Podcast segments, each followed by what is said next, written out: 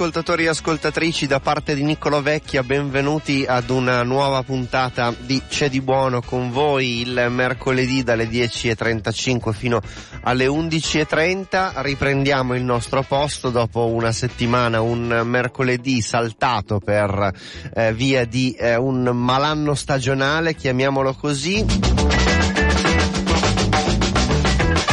E torniamo quindi a parlare eh, di storie che hanno a che fare con la cucina, con eh, eh le cose buone da mangiare, con eh, eh, i principi di una sana e giusta alimentazione.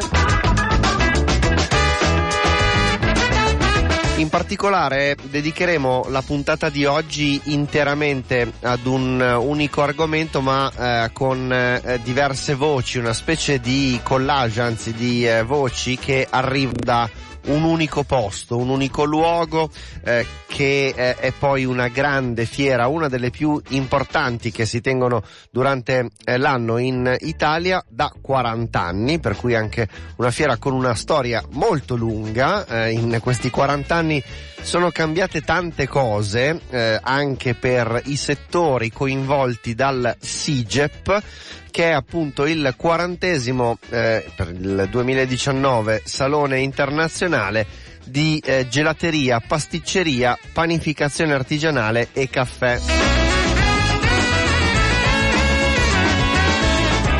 Se pensiamo a quello che eh, doveva essere la gelateria eh, o la pasticceria o la panificazione o il caffè stesso eh, 30-40 anni fa, ovviamente eh, ci riferiamo ad un panorama eh, commerciale ma anche insomma gastronomico eh, completamente eh, diverso. Il SIGEP però è una certezza, una costante con continuità per 40 anni. Alla Fiera di Rimini eh, si è svolto anche quest'anno questo grande salone enorme in cui partecipano fondamentalmente davvero tutti eh, i protagonisti di eh, queste quattro macro aree con eh, centinaia di migliaia di visitatori che eh, continuano a eh, affollare il quartiere fieristico di Rimini.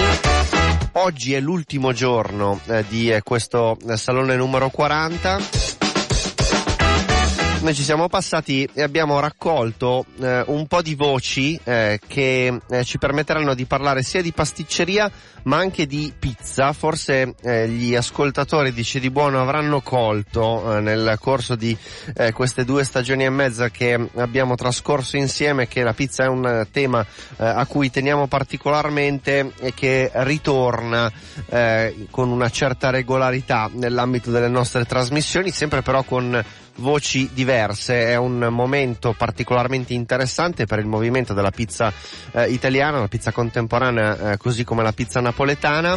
E eh, nel corso della puntata di oggi avremo proprio voci che rappresentano in qualche modo entrambi eh, questi eh, settori, questi ambiti, ma eh, per aprire la puntata di oggi, come sempre ci affidiamo ad una canzone eh, che eh, non poteva che avere a che fare un po' con la dolcezza, visto che comunque il SIGEP è soprattutto un salone dedicato alla pasticceria, uno degli ingredienti eh, principali eh, di questa grande arte è il miele honey ed è una vecchia canzone con cui si apriva un vecchio disco di grande successo di Moby. Ben arrivati con Honey a C'è di buono.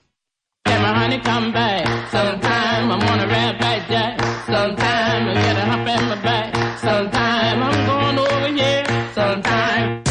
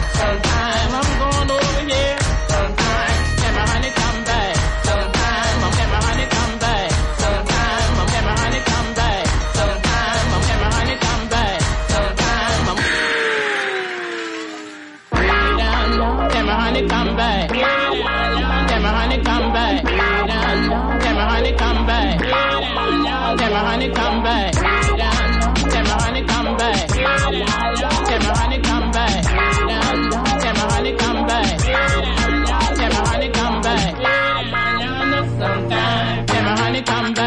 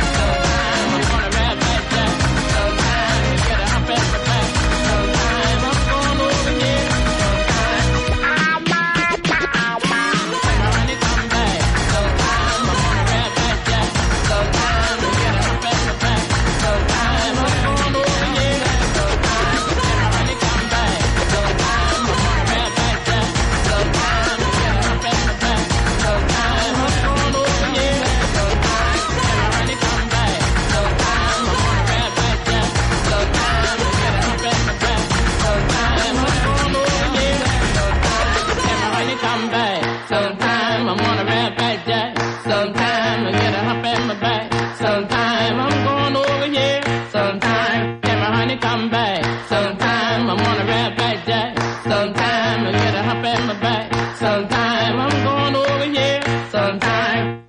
Questo brano non eh, apre soltanto il vecchio disco Play di Moby, ma anche questa puntata eh, di C'è di buono che eh, si sposta, almeno idealmente, dalle parti di Rimini, dove si è tenuta questa quarantesima edizione del SIGEP, Salone Internazionale, dedicato a gelateria, pasticceria, panificazione artigianale e eh, caffè.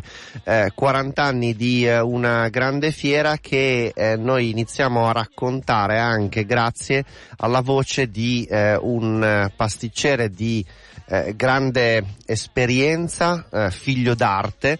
Eh, lui si chiama Mauro Morandin eh, e eh, suo padre Rolando Morandin è sicuramente uno dei eh, pionieri della pasticceria italiana e anche uno dei più riconosciuti maestri eh, della pasticceria italiana contemporanea. Eh, da, mh, dalla Valle d'Aosta, eh, Rolando Morandin eh, ha insegnato a molti eh, professionisti del settore, anche del settore della panificazione, a utilizzare ad esempio il lievito naturale, il lievito madre, eh, ed è sicuramente una delle firme che hanno reso grande il mondo del panettone oggi molto cresciuto rispetto a quanto non fosse un tempo. Mauro Morandin, come eh, dicevo, è il degno erede eh, di eh, suo padre Rolando, che è tuttora eh, in attività, eh, sottolineiamolo, eh, ed è interessante aprire questa puntata dedicata al SIGEP proprio con Mauro Morandin perché da ragazzino, fin da ragazzino, lui frequenta questa uh, fiera e la frequenta dalla sua prima edizione. Siamo al SIGEP con uh, Mauro Morandin che intanto è un veterano di questa, di questa fiera, da quanti anni ci vieni? Dall'età di 15, 40 anni. 40 anni che viene al SIGEP, più o meno da quando esiste? Sì, ne, ne abbiamo saltate molto poche, andavamo nell'altra, nell'altra fiera vecchia, quella dove c'era il ponte e allora si parlava proprio oggi che sta nevicando, che sembra un revival di 35-40 anni fa quando venire a Rimini era veramente un'impresa perché c'erano sempre dei tempi veramente sbifidi. Senti, eh, tu parli al plurale anche perché sei figlio d'arte, eh, sei nato in una delle storie di pasticceria più importanti eh, d'Italia, tuo papà è un grande maestro, uno dei grandi maestri della pasticceria italiana, eh, tu hai proseguito questa storia, prosegui questa storia. Eh, hai, eh, quando hai realizzato che questa sarebbe stata la tua vita e che eri veramente appassionato di, eh, di pasticceria? Ma in realtà credo che non mi sono dato tante opzioni, quindi no, io credo da subito perché già da piccolo ero sempre in pasticceria, mi divertivo, poi ho fatto l'arte bianca, ho conosciuto veramente dei grandissimi maestri che, che mi hanno incanalato in un lavoro veramente importante che mi diverte molto. Che cosa pensi di aver eh, portato di innovazione, di sguardo tuo personale all'interno della storia della famiglia Morandini? Ma sicuramente tutta la parte della confetteria e del cioccolato. Noi siamo l'unica azienda, penso in Europa, a produrre il dolciario a 360 gradi, quindi siamo un po' degli antiglobalisti, no? Nella nostra azienda non entra un grammo di niente che non sia prodotto da materie prime da noi. Per me questo è una cosa importantissima per il fatto che eh, riusciamo a dare un bel tocco molto personale ai nostri prodotti e ci dà anche modo di essere flessibili e di riuscire a prendere diversi settori di mercato, quindi è bello insomma. Um, in questo momento eh, la pasticceria italiana sta vivendo secondo te un momento di eh, fermento, di salute? Che, che sguardo daresti se eh, appunto eh, eh, porti il tuo sguardo intorno, intorno a te quello che sta succedendo nella pasticceria italiana? Ma sicuramente la pasticceria italiana sta crescendo, dal mio punto di vista sta crescendo male. Mm. Per il fatto che si sono abbandonate le tradizioni italiane dolciarie che erano ai massimi livelli nel mondo per scoppiazziare qua e là eh, quello che è la pasticceria internazionale. Secondo me dovremmo fare un passo indietro recuperare le nostre tradizioni che sono veramente importanti e sicuramente poi partire da lì per fare la, l'innovazione, altrimenti diventa solamente una cosa di immagine, vedo dolci di grandissima immagine con grasse ultra lucide che non danno neanche voglia di, di, di, di essere mangiate perché poi alla fine sembrano di cera. E quindi secondo me bisogna fare un passo indietro, cioè, conosco pochissime persone che hanno fatto veramente dell'innovazione dal mio punto di vista intelligente. Eh, dal tuo punto di vista eh, invece l'innovazione del prossimo futuro quale potrebbe essere? Quali sono le cose su cui hai voglia di lavorare, ricercare personalmente? Beh, qua spero che nessuno mi mandi delle maledizioni, però sicuramente bisogna dare uno sguardo soprattutto alla genuinità dei prodotti non parliamo di salutistico al massimo, però comunque un occhio alla salubrità dei nostri prodotti ci vuole.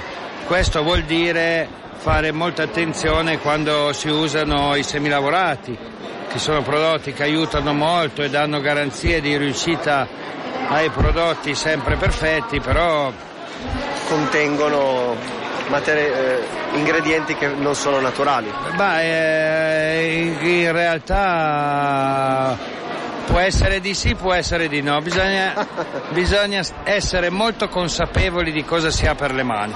Certo, certo. Eh, il, uno dei prodotti eh, che mh, mm, possiamo considerare simbolo eh, della, del vostro lavoro, della vostra pasticceria è il panettone, eh, che eh, rivolgendoti tu a un pubblico anche e soprattutto milanese lombardo significa parlare di eh, un pezzo di storia della nostra tradizione. Eh, qual è secondo te, da, da, tuo padre a te, eh, la, il segreto del panettone Morandini? In realtà è cambiato molto poco perché quando un progetto nasce bene è inutile cambiarlo. Il nostro panettone ha una storia che è lunga più di cento anni perché eh, ci sono anche i nostri maestri che hanno dato ovviamente degli insegnamenti che abbiamo portato avanti e quindi l'esperienza è tanta questo vuol dire che mm, nel nostro panettone abbiamo aggiunto i canditi di nostra produzione che forse 40 anni fa non c'erano. Sì. E quindi il valore aggiunto del, del prodotto è altissimo. Facciamo un'attenzione maniacale a tutte le materie prime perché devono essere pulite al massimo ma non detto dai produttori ma con le mani in pasta perché specialmente la farina la, la, la, controlliamo in maniera maniacale. E quindi tutto questo messo insieme anche alle, alle cotture un po' più moderne danno un prodotto sicuramente di eccellenza.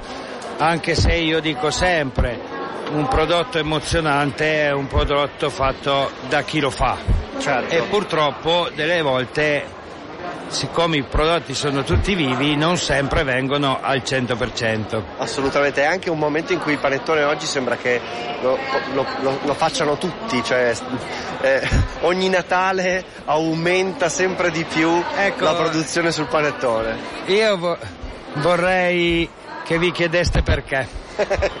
Infatti ce lo chiediamo, come dire. So Io la risposta ce l'ho, ma non ve la dico. Dacci un indizio, dacci un indizio. No. No, va bene, grazie. No, non è possibile, dai. Eh, infatti. Però è così. Grazie Mauro Morandini. Grazie a voi.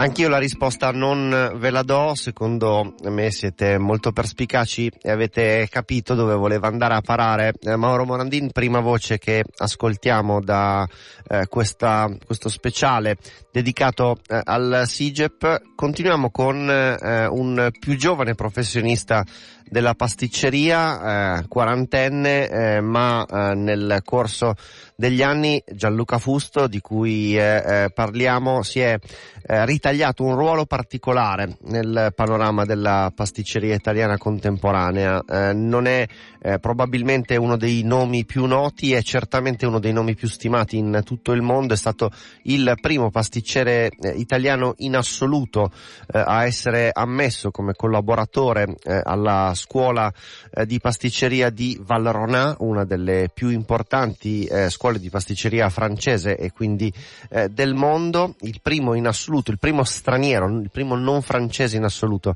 è stato proprio eh, Gianluca Fusto che poi nel corso degli anni ha continuato eh, a ehm, conquistare i palati prima del, degli appassionati della cucina d'autore lavorando in alcuni eh, ristoranti di grande importanza e poi diventando uno dei eh, più richiesti formatori di eh, pasticceri professionali in giro per eh, il mondo. Eh, nel frattempo con eh, mille consulenze continua a fare il suo lavoro. Tra poco dovrebbe aprire anche eh, un suo luogo a Milano, è una delle cose di cui eh, parliamo in questa chiacchierata con uno, un altro dei più assidui frequentatori del SIGEP di Rimini, come vi dicevo appunto, Gianluca Fusto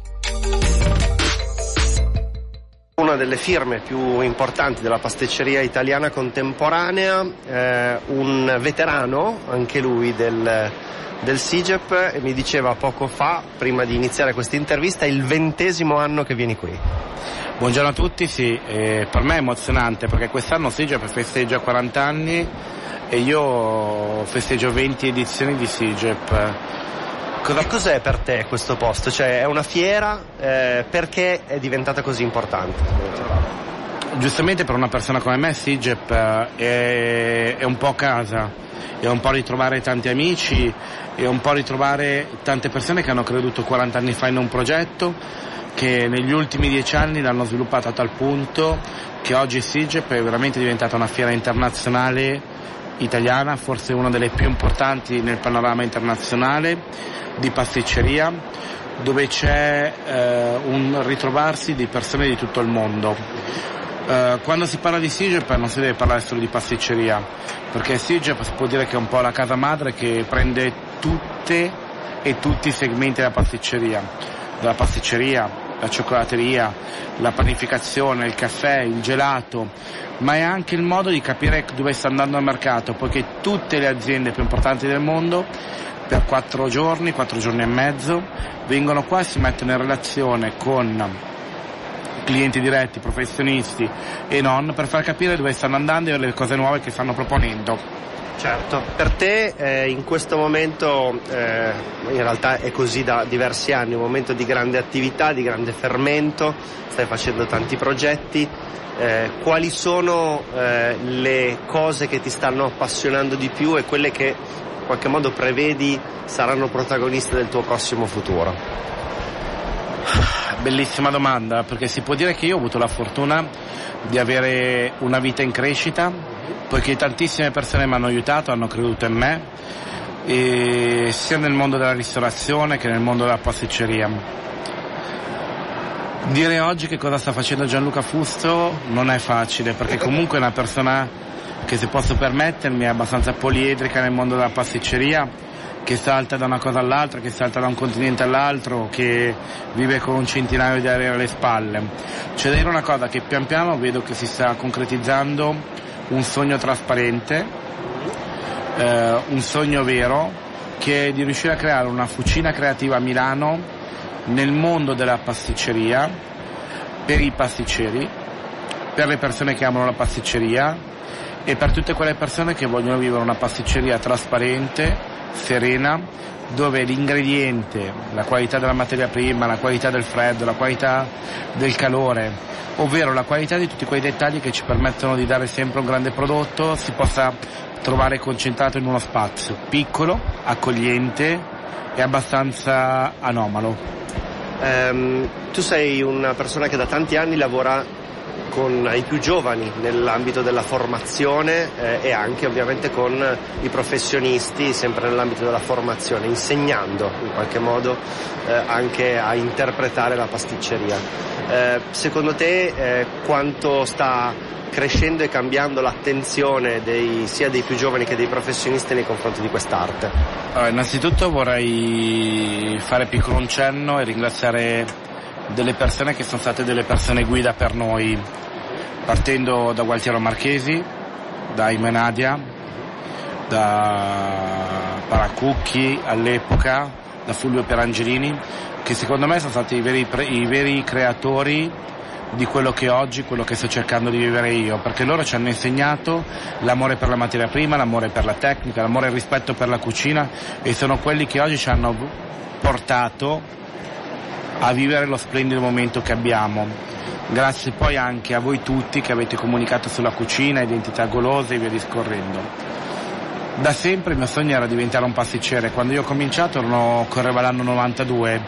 In Italia la pasticceria non era super importante, quindi sono dovuto andare all'estero. Il mio sogno è sempre stato quello di poter tornare un giorno in Italia in punta di piedi e poter incominciare a far crescere una generazione di persone. E se devo dire la verità sono estremamente fiero di quello che ho fatto, sempre in punta di piedi perché ci sono tante persone che oggi sono annoverate tra i pasticceri più importanti d'Italia che ho frequentato, che sono venuti ai miei corsi ma la cosa più bella è stata che nel mentre la mia passione verso la formazione è cresciuta, ho avuto la fortuna di avere Aimo che mi ha insegnato che cosa l'Italia. L'Italia è territoriale, l'Italia è ingrediente, l'Italia è materia prima, l'Italia è rispetto, tradizione, cultura e pian piano mi sono detto ma perché non provo a portare una pasticceria diversa firmata Gianluca Fusto nel mondo a base degli ingredienti italiani e oggi mi sento veramente onorato di poter dire che viaggio in più di 34 paesi ogni anno reinterpretando la cultura italiana nel mondo dolce. Eh, una delle eh, dei tuoi punti fermi da sempre è eh, l'utilizzo in pasticceria di eh, ingredienti di primissima qualità ma soprattutto naturali, una grande attenzione a questo. Eh, dal tuo punto di vista il eh, pubblico ha raggiunto la consapevolezza necessaria per capire quanto eh, questo sia un elemento importante del, della bontà di ciò che mangiamo? Ma io quello che vorrei dire è che è una cosa che va è una cosa che mi è stata insegnata da Aimo, il rispetto in primis per il cliente e il rispetto del cliente lo hai dal momento che rispetti la materia prima e la materia prima deve essere esclusivamente di prima qualità. Uh, io vorrei dire una cosa che per me è importante oggi che il professionista capisca che la materia prima deve essere il seme della nostra creatività e abbiamo un dovere etico e morale nei confronti di quello che noi diamo da mangiare. Perché? Perché noi siamo quello che mangiamo, tant'è vero, come hai già detto, da sempre per me la materia prima è stata importante, ma da quest'anno voglio amplificare tutto ciò e vi posso dire che nella mia piccola fucina creativa ci saranno delle grandi novità a quattro mani con una nutrizionista fenomenale per insegnare l'importanza anche di uno studio a tavolino di un apporto chilocalorico, di un apporto energetico ideale, senza però scendere nei compromessi del gusto. Molto interessante, in bocca al lupo quindi per le tue sfide per i tuoi prossimi obiettivi. Grazie Gianluca Fusto. Grazie a voi e vi auguro una bellissima giornata. Grazie.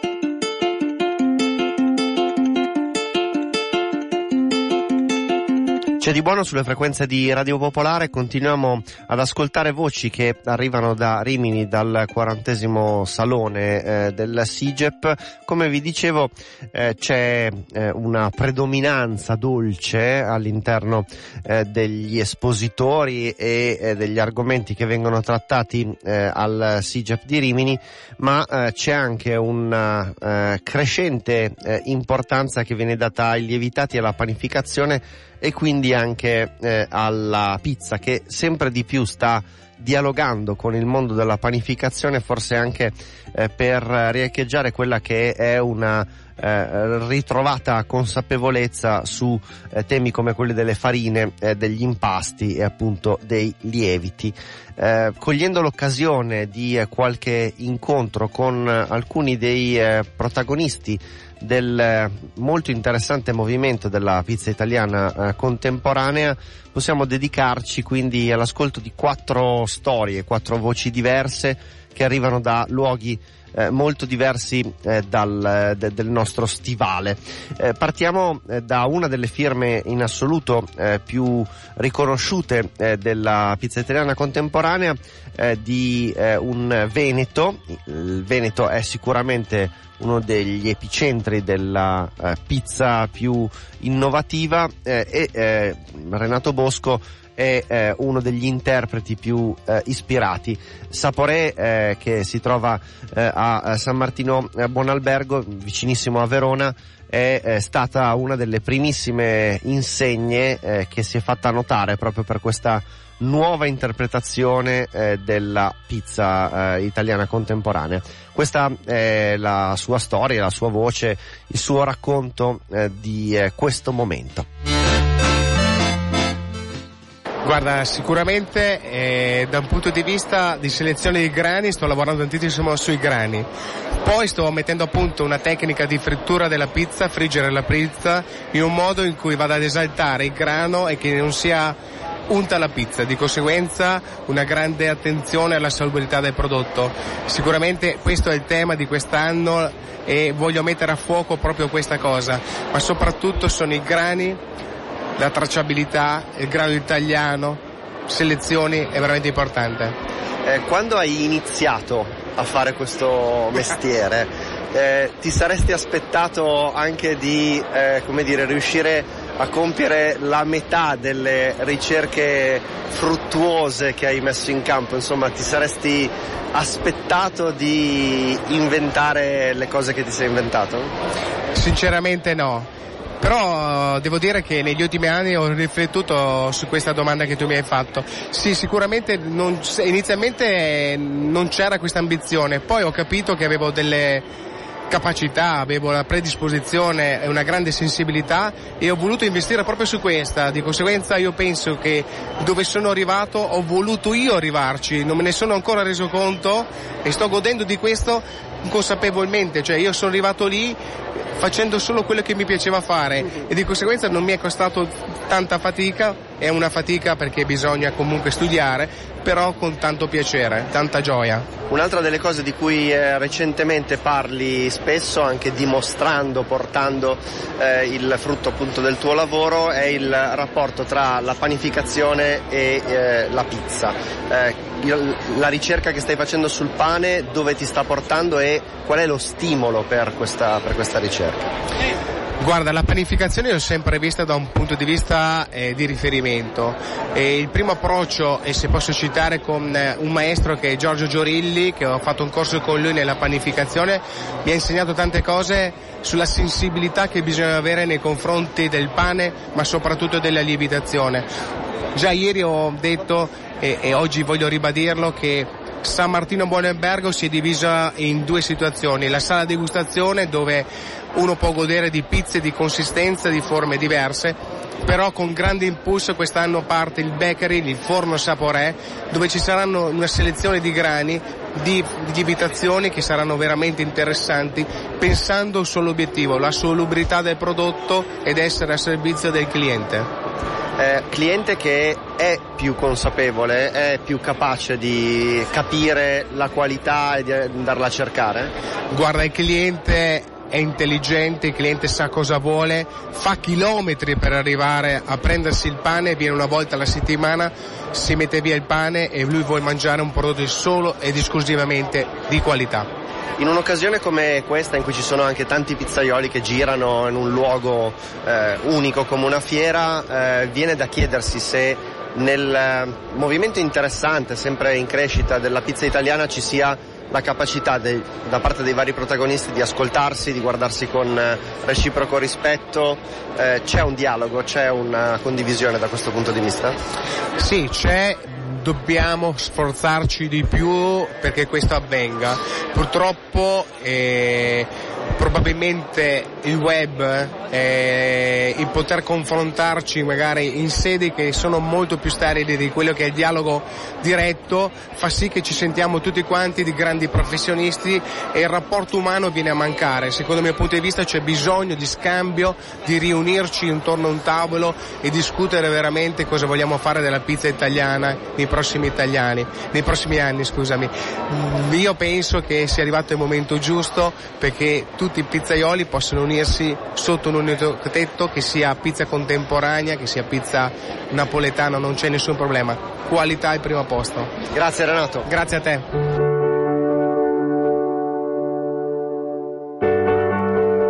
C'è di buono su Radio Popolare, abbiamo ascoltato la voce di Renato Bosco, pizzaiolo veneto, così come è un pizzaiolo veneto, eh, anche se è molto diverso eh, da Renato Bosco, Denis Lovatel, figlio d'arte, eh, è cresciuto eh, accanto a papà Ezio, pizzaiolo, eh, che eh, aprì la pizzeria che porta il suo nome ad Alano di Piave, in provincia di Belluno. Denis Lovatel poi cresciuto eh, con eh, una propria idea eh, della pizza che è lui stesso a raccontarci. Senti Dennis, raccontiamo qualcosa dell'inizio della tua passione per la pizza. Tu sei in qualche modo un figlio d'arte, eh, nel senso che è stato tuo padre ad aprire esatto. eh, la pizzeria che oggi eh, conduci tu, eh, ci sei caduto dentro alla pizza, eh, quindi ti ci sei ritrovato e poi hai scoperto una passione o invece era nata eh, spontaneamente? No, diciamo che ci, ci, sono caduto dentro, però è stato un odio-amore, inizialmente un odio soprattutto perché eh, a giovane età si preferisce il weekend eh, divertirsi con gli amici. Poi ho voluto prendere una mia strada per cui ho perso un po' la strada originaria per poi ritornare probabilmente con la consapevolezza che comunque stavo portando avanti una tradizione di famiglia, eh, si è più maturi logicamente dopo aver fatto varie esperienze, per cui sono ritornato e è stata una folgorazione perché da, da un mestiere che inizialmente mi aveva creato comunque una sorta di, chiamiamolo odio anche se non è il termine appropriato. Rifiuto, rifiuto diciamo rifiuto eh, giovanile. Eh, me, me ne sono talmente innamorato che adesso sono orgoglioso di sventolare la mia professionalità e, e poi soprattutto di portare avanti delle idee in cui io ci credo molto. Ecco, eh, se tu eh, oggi dovessi raccontare il tuo approccio eh, alla pizza, eh, da dove partiresti? Quali sono eh, i due o tre cardini su cui si regge la tua idea di pizza? Oh, l'identità, perché per me è la base un po' di una è, è, diciamo, è, il vestito del pizzaiolo, diciamo, è la parte, se noi riusciamo a dare un'identità a un nostro prodotto diciamo poi veniamo riconosciuti per quello che, che, che, è stato fatto su quel prodotto. Poi naturalmente parlo di sostenibilità perché io vivendo in un ambiente montano comunque per me è importantissimo eh, il valore eh, dell'ambiente, quindi della natura, di quello che ci dà la natura, ne parlavo, parlavo appunto prima delle, delle, erbe spontanee eccetera, per cui anche il focus è in questo, in questo termine della sostenibilità che non se ne parla mai nell'ambito pizza ma che è un, un argomento assolutamente importante per il mondo pizza, parlavamo che vendiamo milioni e milioni di pizze nel mondo e la sostenibilità in questo punto è una cosa molto importante. Certo. E poi diciamo, beh, la passione fa parte di, di, di accomuna tutti e tre i valori. Ecco, eh, quando si parla di sostenibilità, uno dei, dei temi sicuramente eh, che possiamo toccare è quello della stagionalità, dell'utilizzo di eh, prodotti che rappresentino eh, la stagione che si sta vivendo. Nella pizza non è forse facilissimo perché siamo abituati al fatto che eh, tendenzialmente si mangiano quelle pizze con quei condimenti eh, sopra, eh, con alcuni eh, prodotti che siamo abituati ad avere sempre comunque tutto l'anno. Eh, è, è, difficile per te fare un lavoro sulla stagionalità quanto anche il pubblico a cui ti rivolgi è disponibile da questo punto di vista? Ma diciamo che per me una missione è proprio l'educazione alimentare che io voglio dare proprio ai giovani perché spesso e volentieri il, arrivano i ragazzi giovani e mi chiedono la pizza con le zucchine d'inverno, eccetera, per cui probabilmente si sta perdendo un po', eh, dovuto questo, a questa società anche di consumi, si sta perdendo un po' qual è il vero, la vera questione dell'ambiente, eccetera. Per cui eh, se io riesco in qualche modo a far capire alle, ai giovani, perché magari i nostri nonni avevano più le mani sulla terra, per cui potevano, possono capire determinate cose, ma eh, le, i millennials, comunque i giovani, i giovani di, di, adesso forse hanno più difficoltà a capire veramente qual è, la, la, qual è il messaggio che noi pizzaioli vogliamo dare, soprattutto nella contempor- pizzaioli contemporanei, ma anche tradizionali napoletani. Per cui eh, insegnare, educare a mangiare le verdure solamente di stagione per far capire che comunque è un prodotto della terra naturale, che quindi non, è, non ha subito eh, variazioni, che è comunque un prodotto che si trova nelle nostre zone, per cui non è di importazione, eccetera, per me è una cosa, è una missione è, di, è, difficile perché uno quando è ancorato a determinati gusti fa difficile scardinarsi sua, da, nei, nei, dei suoi ricordi, però è un nostro, è un nostro messaggio e comunque è un nostro compito educare il giovane. Diciamo. Eh, quando si parla di pizza si parla anche evidentemente di impasti, di farine, è uno dei temi su cui sicuramente oggi si sta facendo un po' di innovazione, c'è forse anche un po' più di consapevolezza da parte di poi chi la pizza la mangia. Tu da questo punto di vista che tipo di lavoro fai, eh, di ricerca fai sugli impasti, sulle farine e le lievitazioni? Diciamo io eh, sposando la sostenibilità al 100% per cui il mio progetto parte proprio dalla, dallo studio della farina per arrivare poi anche al topping successivo, per cui la farina per me è la base, per cui eh, se voglio una farina sostenibile io ho cercato comunque dei molini che lavorassero in maniera naturale, che quindi coltivassero, eh, avessero un controllo del 100% della filiera, partendo dalla semina del grano, capire qual è la zona in cui vengono coltivati, dove viene coltivato il grano, e come viene coltivato, in maniera naturale o comunque con OGM eccetera, in modo così da certificare una sorta di sostenibilità e di rintracciabilità del prodotto. Da lì poi io sono amante, comunque mi ancora un po' alla tradizione in questo caso per cui utilizzo gran parte farina zero nel mio impasto, ma è un blend di due farine perché poi integro diciamo con fibre, quindi una, utilizzo una tipo 1 nella fase di rinfresco, quindi nella fase finale dell'impasto, per dare questo gusto un po' mio e che comunque ricorda la pizza tradizionale, ma un occhio di riguardo anche per la parte salutistica, inserendo fibre, quindi farine ricche di fibre. Ormai la pizza in Italia attraversa un po' tutto lo stivale, eh, ci sono grandi professionisti che lavorano bene su, questa, su questo piatto estremamente eclettico con declinazioni molto diverse tra di loro, appunto eh, dalla Val d'Aosta fino alla Sicilia. Eh, tra i pizzaioli c'è anche eh, un dialogo, uno scambio, eh, c'è una comunità secondo te eh, che si guarda con rispetto anche in base alle proprie differenze? Eh, questa è una bella domanda perché soprattutto adesso forse con la consapevolezza che comunque il mondo pizza sta passando an- degli anni un po' a favore, nel senso che comunque c'è consapevolezza grazie anche a me, ai miei colleghi e comunque a tutto il lavoro fatto in questi anni di eh, educare, come dicevamo prima, la, le, le, le, nuove generazioni, quindi anche noi siamo più eh, motivati a fare ricerca e è spesso bello bello capire che ogni pizzaiolo rappresenti il suo luogo, per cui andiamo anche a scoprire magari ingredienti che prima per noi erano sconosciuti, ma assaggiando la pizza di un collega magari riscopri determinati clienti che non conoscevi o comunque che ne sentivi parlare però non, non avevi mai modo di assaggiarli.